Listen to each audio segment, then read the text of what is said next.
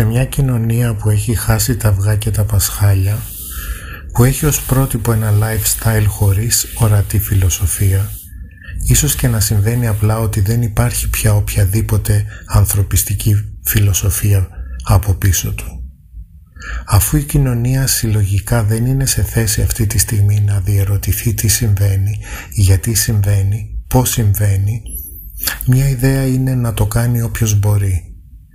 Η κοινωνία φρόντισε να αναπτύξει ένα lifestyle που δεν αφήνει χρόνο για σοβαρούς συλλογισμούς, για διεξοδική έρευνα των βαθύτερων αιτιών.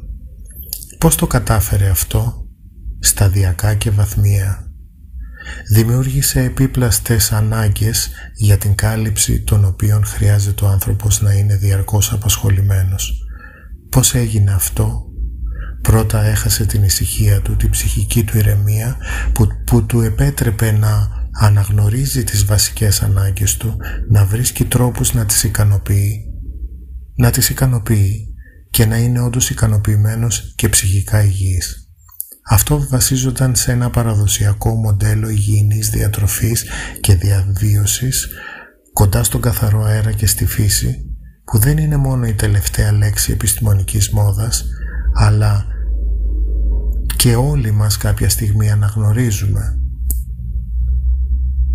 και πόσο ευεργετική είναι για την φυσική και ψυχολογική υγεία του ανθρώπου και πόσο απαραίτητη για την ευεξία του και το ευζήν.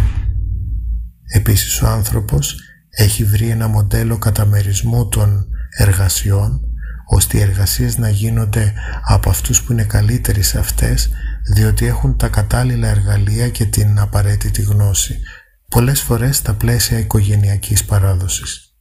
Επίσης είχε εξασφαλισμένο χρόνο για ξεκούραση και ψυχαγωγία μέσα από παραδοσιακές εκδηλώσεις που διαμόρφωναν κάποια συλλογική ταυτότητα με αξίες και αρχές, κίνητρο ηθικής συμπεριφοράς και συλλογικής συνοχής. Εάν κάποιος είναι σε θέση να το κάνει και διερωτηθεί ειλικρινά για οτιδήποτε τον απασχολεί, αρχίζει να το εκφράζει και να το ζει, τότε σύντομα θα βρει αυτές τις αρχές και τις αξίες που συνιστούν πρακτική φιλοσοφία και συνειδητό τρόπο ζωής. Αντίδοτο σε έναν άοσμο, αν όχι κάκοσμο, άγευστο, αν όχι άνοστο, ακαλέσθητο, αν όχι κακόγουστο και σίγουρα ακατανόητο lifestyle.